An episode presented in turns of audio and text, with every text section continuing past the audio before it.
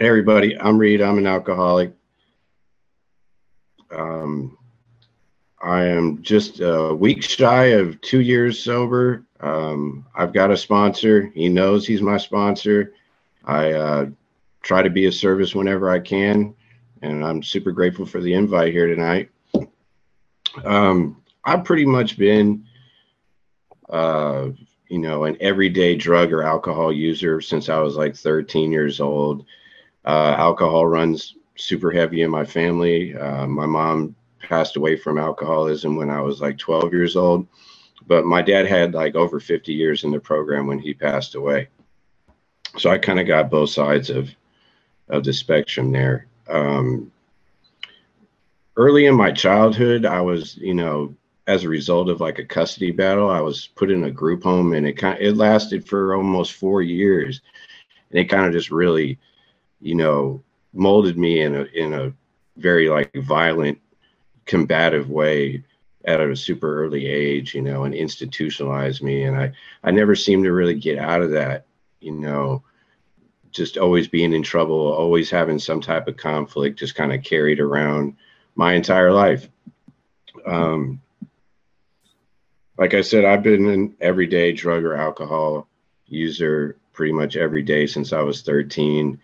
Um, drugs are a super big part of my story, but alcohol was like always my foundation. You know, like other drugs were, you know, no good without alcohol. You know, so I developed quite, you know, a habit of intake of substances and. Um, you know, I was a super workaholic too. You know, I like to obsess about things, find anything to obsess about, and just kind of latch onto it. And but again, I still have that combative nature. And, you know, I do real good at jobs. And then, you know, it was only a matter of time before like I felt I knew how to run their business better or I worked harder than everybody else there and resented everybody. And I, you know, collected a lot of resentments. And, you know, when, you know, I always say if I could keep my mouth shut, I'd be a millionaire. You know, I, I've, I've seemed to have ruined like every golden opportunity in my life, you know, that was, you know, that I earned. And, you know, I cheated myself out of a lot of success, a lot of relationships with people that I alienated, you know, just, you know, my combative nature and just being super selfish, you know, like, you know, being in that group home forever, I, I just had it in my head that the next thing that's going to happen is going to be the worst thing. And that, you know, things are never going to get better, you know. And I can, I, you know, it took me forever to understand why I was even in there. So those kind of stacked up all those problems for me, you know. Um, you know, just the way that molded me, my alcohol intake and everything. If we fast forward a little bit, you know, I have a kid and I have the wife thing going on. You know, I'm doing well at the current job I'm in, and um, my father came down with cancer and um, you know we were able to beat cancer twice you know and me and my dad have always been super close oh, never lived apart from each other. Like we're inseparable you know he was like the greatest man that you know i've ever known you know super awesome dude you know always helped tons of people everybody loved him. And um and when we lost that battle i it just kind of broke me you know, I I just couldn't get out of bed for like two years. You know, I was a super depressed, broken person. You know, I felt super guilty about, you know, being caught up in my addiction and my disease when, you know, I was doing the best I could to be a caretaker for him. But, you know, he was just such a great guy that, you know, no matter what I did for him, I'd still feel guilty. But it's one gift that this program has given me, you know, is is the ability to make amends. And I know he would be proud of me. And, you know, it's kind of bittersweet that I don't get to do the program with him, but like, you know, he was a super good example and, you know, a huge part of why I stuck around. And so, like, shortly, you know, shortly after um, my father passed away, things got really dicey between me and, and my wife. And uh, it was, you know, we'd been together, you know, 20 years, but it was super toxic relationship. And we are just the only thing each other had really known and, you know, we're used to. And we had the kid and, So, you know, I don't think either one of us really want to be in that relationship. And, you know, she tried to clean me up a bunch of times, you know, and I could clean up good for a couple months, real short periods of time. And, but my health got really bad too. And, you know, I just wasn't leaving the house or taking care of myself, you know, just kind of wallowing in depression and, and in my disease. And, and my health got really bad. And uh, it was kind of demanded of me after, you know, some of my drunken shenanigans, you know, that I, that I clean up, that I get help, you know, and, um, so I, I tried to clean up and I did for 18 months. You know, I was still using other substances, but it's the first time I've gone that long without, you know, drinking daily. And, you know, I was sick as hell. I didn't have a voice for like two weeks of my initial sobriety, or, or if you want to call it that, not drinking, you know, just from throwing up. I just completely burnt out my throat and several trips to the hospital. And so I did that 18 months, and that was probably, you know, some of the most miserable time I've, I've spent alive is just being, you know, just the pissiest, driest person in the world, you know. And um, one after 18 months of that, everything came crashing down. I relapsed, relapsed got in a huge fight with my wife, um, and I ended up waking up being arrested. And uh, I went to jail, and that that is exactly one week from today, two years ago and that's when you know everything really changed for me is you know i i had consequences and um, you know of course that was a requirement to come back home. You know i didn't do any program even though i knew but had a lot of exposure to it. But one of the requirements to get bailed out and to come back home was to get into aa and i you know i had a really good friend that i trusted that introduced me to the late show. And you know that's where i got sober online at the late show where I know a ton of you guys from. It's super good to see you guys. And um, yeah, it just kind of stuck with me. And um, I had all these charges. I was on bail, and and uh, you know, I went to court, and you know, on the date they told me, and I wasn't on the docket, so you know, I thought I was out of trouble. But and usually at that time, every single time I've ever been out of trouble again, you know, I've always gone back to my old ways inevitably. But you know, I was going to the late show. Like I felt like you know I super missed my dad. It, it, it helped me feel closer to him after losing him, and so I just kind of stuck around. But I thought I was out of trouble. And then like three months later, I get a summons to court, and the first thing that happens is that uh, I get a protective order put on me. I can't go home, can't call or nothing. And you know, I knew I was dead if I stayed in California, and just couch surfed around and all that. So I had a buddy in Washington that I come up and visit all the time.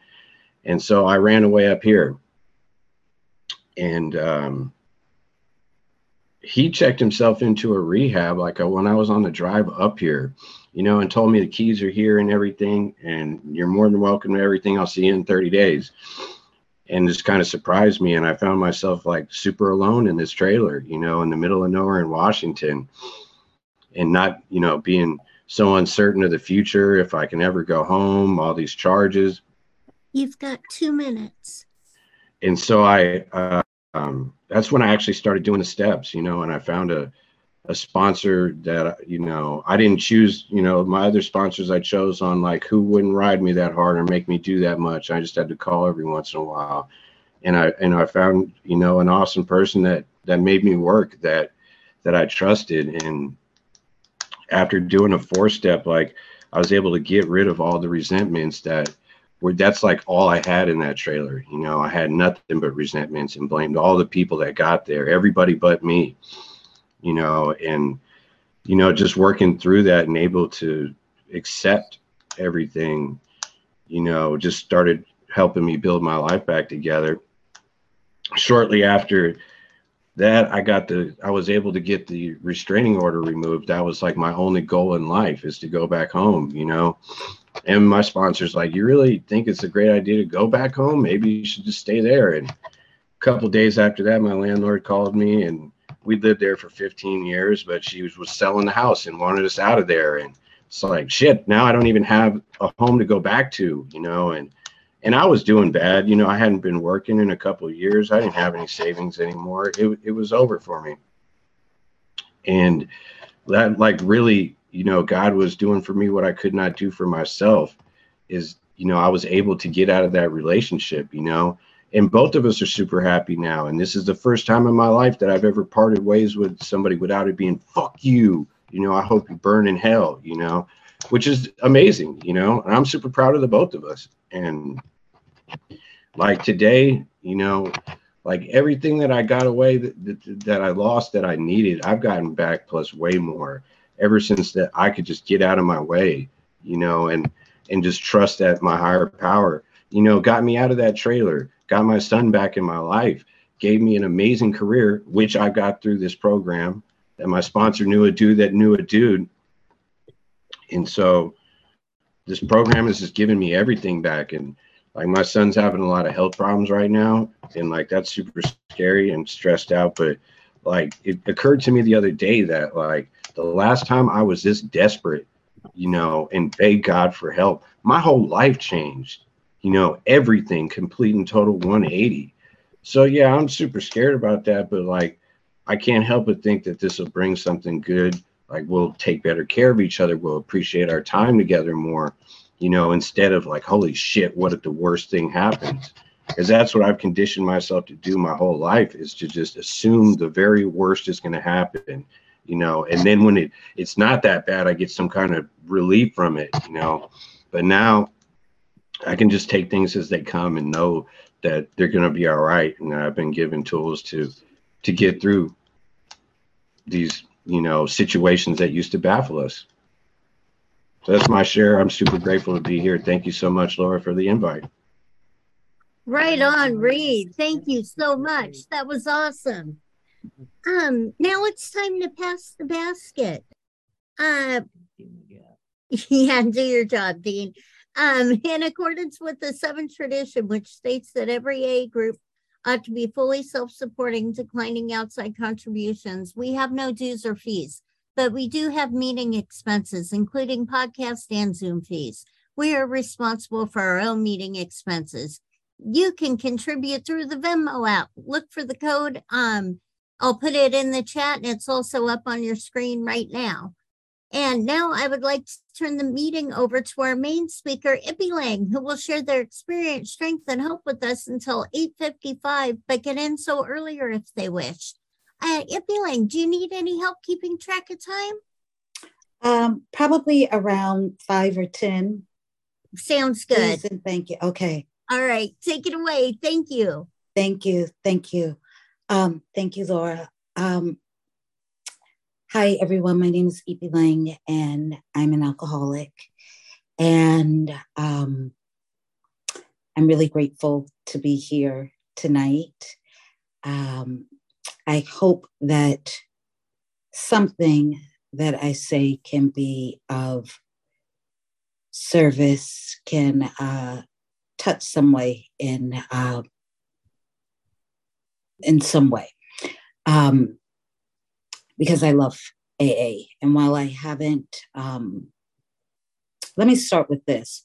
First of all, let me just say this. I hope that nothing I say tonight is a little too meta, and I hope I'm able to keep it like right here. So bear with me, please. I'm going to stick to the um, format, what it was like, what happened, and um, what it's like now. Um, my sobriety date is April 30th, 2016. I have a sponsor. I haven't spoken to her in ooh, in at least a month or so, uh, but we do know that she's my sponsor. She knows I'm her sponsee, and there are a couple of women who I am working, taking through either the traditions or the steps at this time. I don't have a specific service commitment. And I've been doing AA so differently than I ever have before, meaning um, I haven't really been to, this is just being honest, right? A lot of meetings, probably just meetings, period, right? Um, And so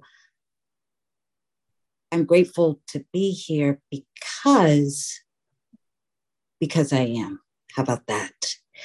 Um, so I think what I'll start with is what it was like. Um, I was born and raised in New York City. My dad is South African. My mother was from Oakland. And I'm here in Oakland, California right now. Um, alcoholism is a family disease, very much a family disease. Um, on the paternal side of my family. Um, when I was about six or so, I was really, yeah, when I was about six or so, uh, my dad left the States to uh, join wholeheartedly uh, the freedom struggle in Southern Africa at that time. So I am an adult who essentially grew up with the anti-apartheid movement as as I say as my rival sibling. Um, when I think of myself at that time, because there was such a shift in our family life, right? What I've come to understand through our fellowship, through the steps, all of that is I was very ungrateful. I was a very ungrateful child, right? And so, one of the things that that has also uh, taught me, because my dad was also a poet, I he wrote about me all the time, all that kind of stuff. But I wanted him here in my way, right? Um, and one of the things that I've also come to realize, like I say, through the fellowship, is I'm the kind of um, alcoholic. I really identify with the spiritual hunger piece that we talk about. I, I, that's that's me to a T. Um, so anyway, father leaves. Some other things happen through my early uh, teens, even tweens. Um, and by the time I was 13 or 14 years old, um, I had my first like drink drink, right? Although alcohol partying all part of the culture. Um, but 13, 14, had my first drink. It was gin. I threw up all over the place. It was disgusting. It was foul. My friends had to, to clean me up. It was ugh, it was just disgusting. I never drank gin again also after that, right? But it was relief. Like I felt so good and relieved. And what I did is um, I carried on drinking. I just didn't do with gin. So then by the time, so that's like 13, 14, I was uh, probably started smoking weed around that time also. By the time I was about 15 or 16, I can remember my mother sitting me down um, and saying to me, one of the Kennedys had um, OD'd um, in Harlem near us. And I remember my mother saying to me, if you think you have a drug or alcohol problem, um, I hate to tell you this, but you're on your own. Because if the Kennedys can't fix it, then you're fucked. That's not what she said, but that is essentially what she said. And what she also said is that she wasn't an institution. And um, so, what that tells you is while I'm 53 and I came in here almost seven years. Out. That was the only thing that was left. And um, while I'm 53 and I came here almost, like I said, six plus years ago, that um, I could have been a candidate for this program way back when, right? So, what that progressed to um, is more of the same. I dropped out of college. Um, yeah, probably after my third semester or so. And um, I was able to pursue a nightlife career. and uh, that certainly uh, kept me in the game with my alcoholism, right? Fast forward um, a couple of years, I also started a career in journalism, right? And I dropped out of college that started by the time I um, was about 24, right? Yes, my mother passed. And um, and and I had this promising career. I'm going to mention two things at the same time. That uh, that career I would eventually party, drink myself out of, right? Um, probably about within four years, about four years later. The piece about uh, my mother's passing is important uh, because it was during that year I also um, went to South Africa for the first time. Some things happened there. That's the year that I say that I completely got the fuckets. Like that was the, it was done. And um, alcohol at that point became my solution to live in the world, right? And that thing that we speak of with self pity and all of that, um, I was, that's where I was, right? And also um, because I can be quite charming.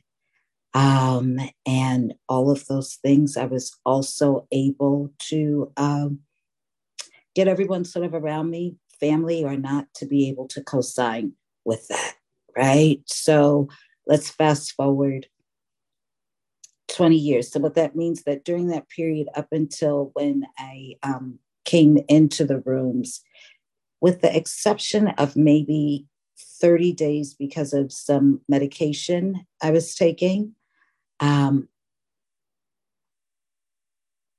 I drank the whole time, right? Among other things. And what that looked like uh, oh, and I also did my first geographic during that time. I left New York to go to Miami to stop doing, to stop snorting alcohol, right? and my idea was that I would hang out by the beach and, you know, all those absurd things that we tell ourselves. And um, that obviously did not happen. Uh, I came to, to California because an aunt invited me to. I worked for her. And while I was here, what I didn't have was that other drug, the cocaine, right? And so, what that looked like, like it talks about in that more about alcoholism, right? What that managing looks like, like trying to like figure out what straw to drink out of if i was with certain work people what it um the uh, the whole list that's mentioned completely applies to me right and then also what i also think of is i made sure that again i worked in restaurants and the restaurant where i worked for about 15 years absolutely helped support my alcoholism, right? And March, huh, we're in March now. So around March, uh, about six, however many years ago, 2016, is sort of when I was reaching my bottom, right? And at the time, remember there were a lot of people there's a lot i think i lost a cousin then a whole bunch of stuff. And i would always blame what i was doing on oh because someone died or this or all that kind of stuff. Anyway um fast forward to april during that time and i was at work and um, and I kept sending in my orders wrong, right? And for some odd reason, like if we were at dinner, I was ordering from the lunch menu, and I was really fascinated by the S's on the menu. And so everything that said S, I was just like randomly sending to the kitchen, you know? And uh, the boss asked me to uh, to leave, and I did. And then I had to go and talk to one of the other bosses uh, a couple of days later, and he asked what the problem was, and I told him I thought that I had a bereavement problem, right?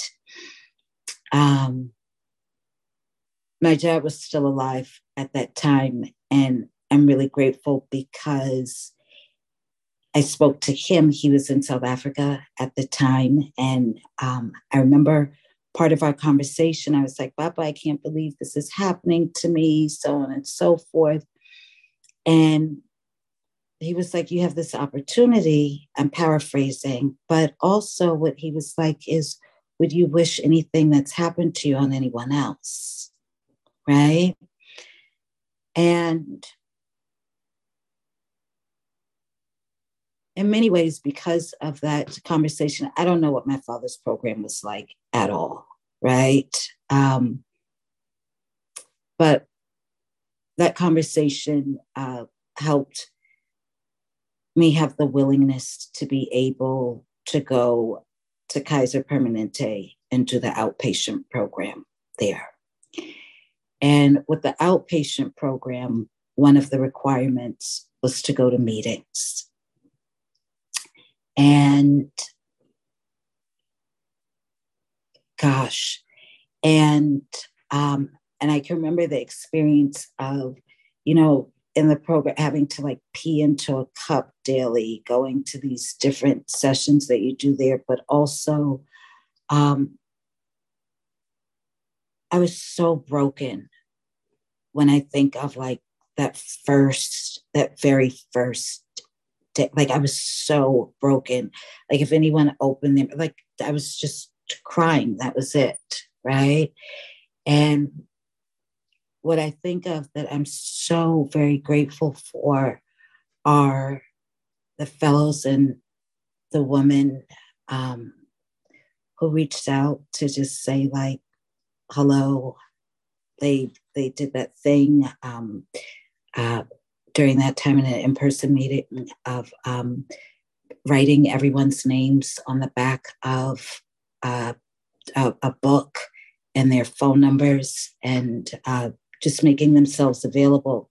When I was at one of these meetings, probably my third meeting or so, it was a women's meeting. And uh, whoever this woman there said to me, um, the only thing that I know that has been able to help me is to get a sponsor. And so she was like, so you better get a sponsor, girl, or you said, you know. And so there was someone who was standing like right there and I liked the coat that she had on.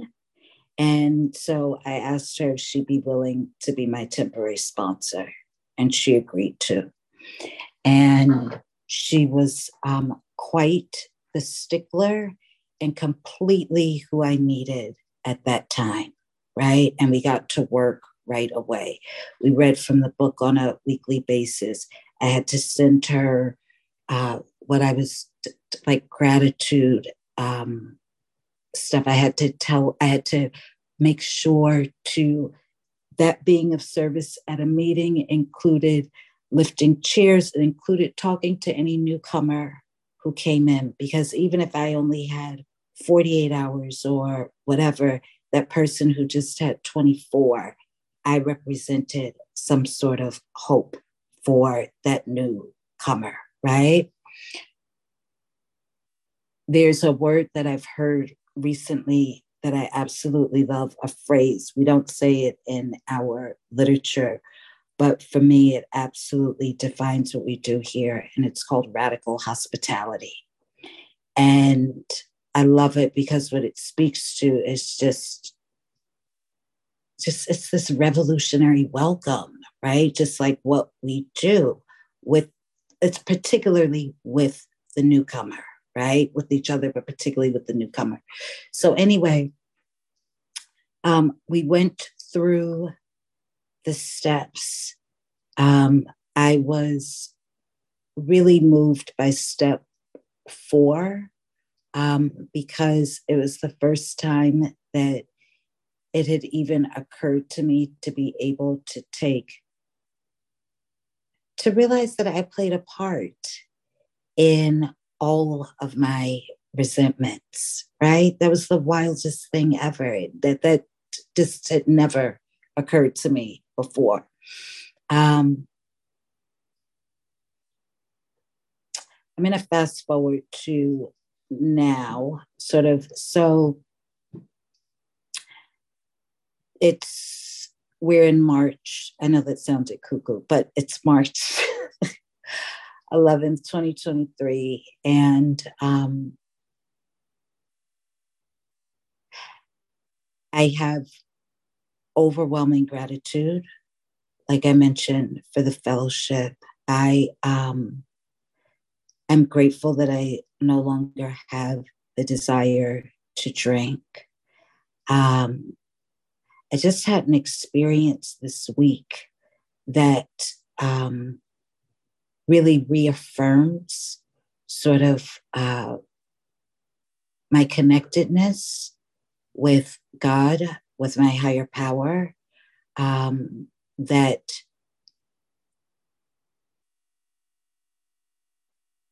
could have never happened without the fellowship of um, Alcoholics Anonymous. And I say that because without coming to my knees, without having to go to Kaiser, without having to um, go to these meetings that are required, I never would have found, I don't believe, a relationship with a higher power.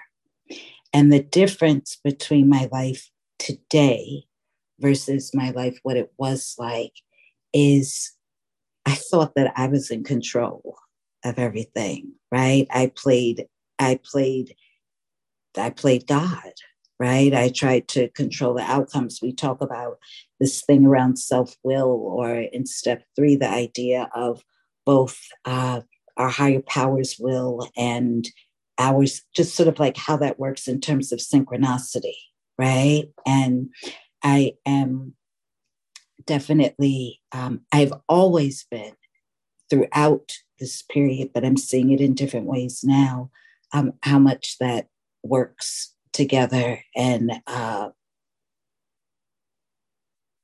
and what it's able to uh, yield.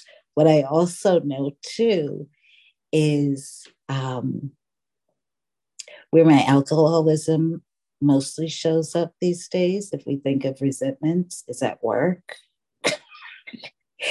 and um, what I'm really grateful for is that I have these things, the step 10s, um, that I have. Uh, I have a whole lot of other tools that I can use that I've learned here to be able to work through that stuff, right? And um, it's funny because I've also been able to come to a place of acceptance around that and to not beat myself up over it, um, to uh, to take responsibility for it, right? And to also understand that if I'm not bringing God into the picture, into the program, then it, you know, with these resentments at work, then I'm screwed. That's it, you know, and either I want to keep feeling that feeling or not, you know, and um, I also think that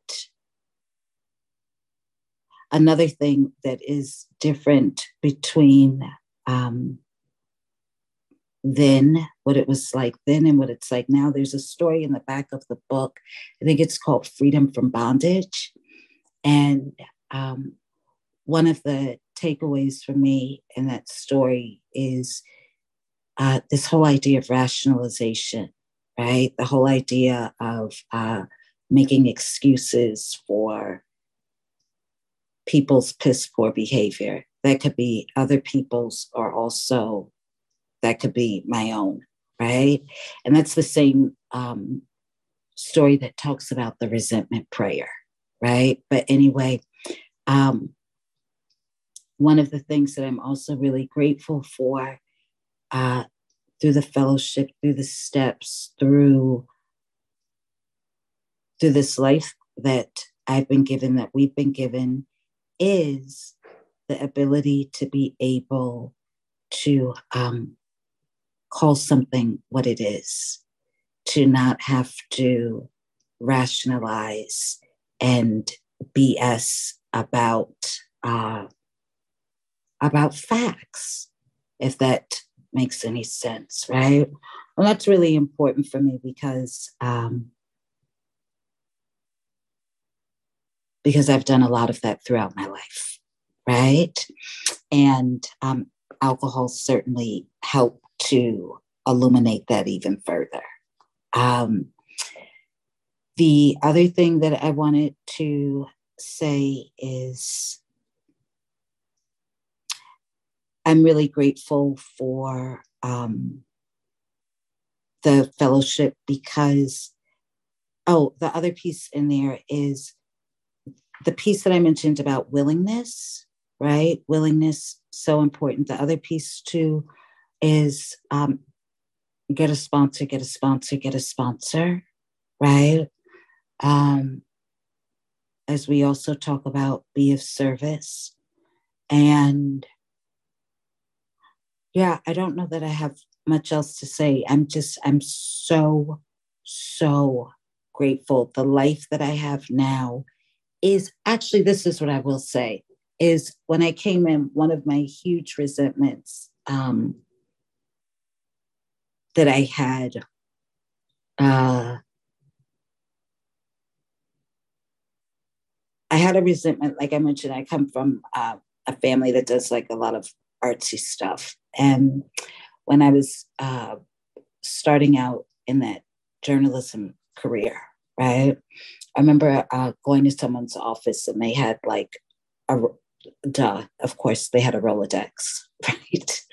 Um, when the woman turned her um, Rolodex around, I happened to see that there was some uh, note on there that said something about Ipenleng, so and so and so and so's daughter, right? And because of that, um,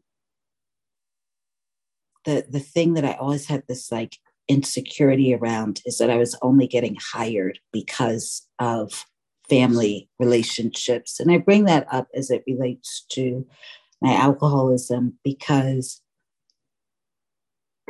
most of the damage that happened with me, and maybe this is meaningful for someone who's here, mine didn't have to do with like prisons or something like that, but mine was really internal, right?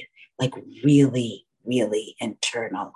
So it's this beating up, beating up, beating up, beating up, beating up, beating up, beating up. And um, and it's a terrible, horrendous way to live, right? It just doesn't feel good. And like I said, there was always that spiritual hunger thing there too, right? So then to add on top of that, it doesn't feel good. Um, so fast forwarding to like I spoke of about this uh, beautiful win in this past week is it's the other side of that right? It's something that um, there's a freedom that I have now, right? Um, it is a creative win. That's why I bring it up, right? But perhaps if if if I didn't realize how huge, and this was a resentment that I held on to for decades, right? But maybe if I had um, not had these steps and the tools that we have here to be able to be freed of that. Um, maybe what has uh, transpired since. Thank you. Thanks. So I see that. Um, I wouldn't be in the space that I am now, and I wouldn't be able um, to be able to use that to be of some kind of service to others, right? Um,